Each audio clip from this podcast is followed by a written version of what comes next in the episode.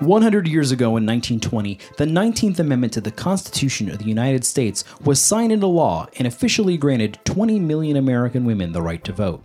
This mass expansion in voting rights was the result of generations of intense activism known as the women's suffrage movement that has had a lasting legacy on the continued fight for equality in America.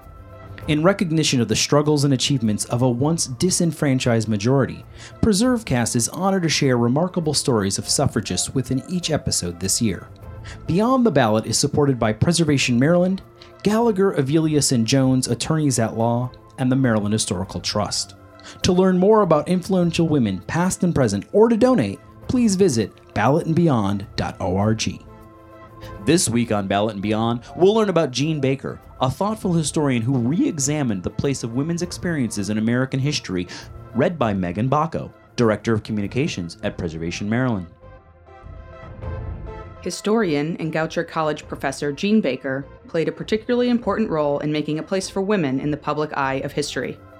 She rightly observed that women are too often excluded from historical and academic accounts.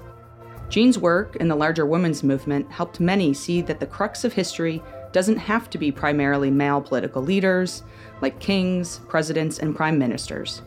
That a traditional women's role is also incredibly important to the understanding of past and current societies. During her research, Jean Baker turned her attention to many suffragists, including Lucy Stones, Susan B. Anthony, Elizabeth Cady Stanton, and Alice Paul, and their campaign to secure the right to vote. She wrote the stories of their courage and persistence in the face of years of verbal and physical attacks.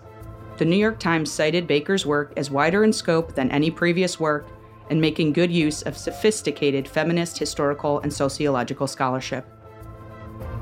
In addition to profiles of suffragists, Professor Baker was particularly central in putting forth a more empathetic image of Mary Todd Lincoln. Mary Todd Lincoln, of course, was Abraham Lincoln's wife, and mother of his children, including William Wallace Lincoln.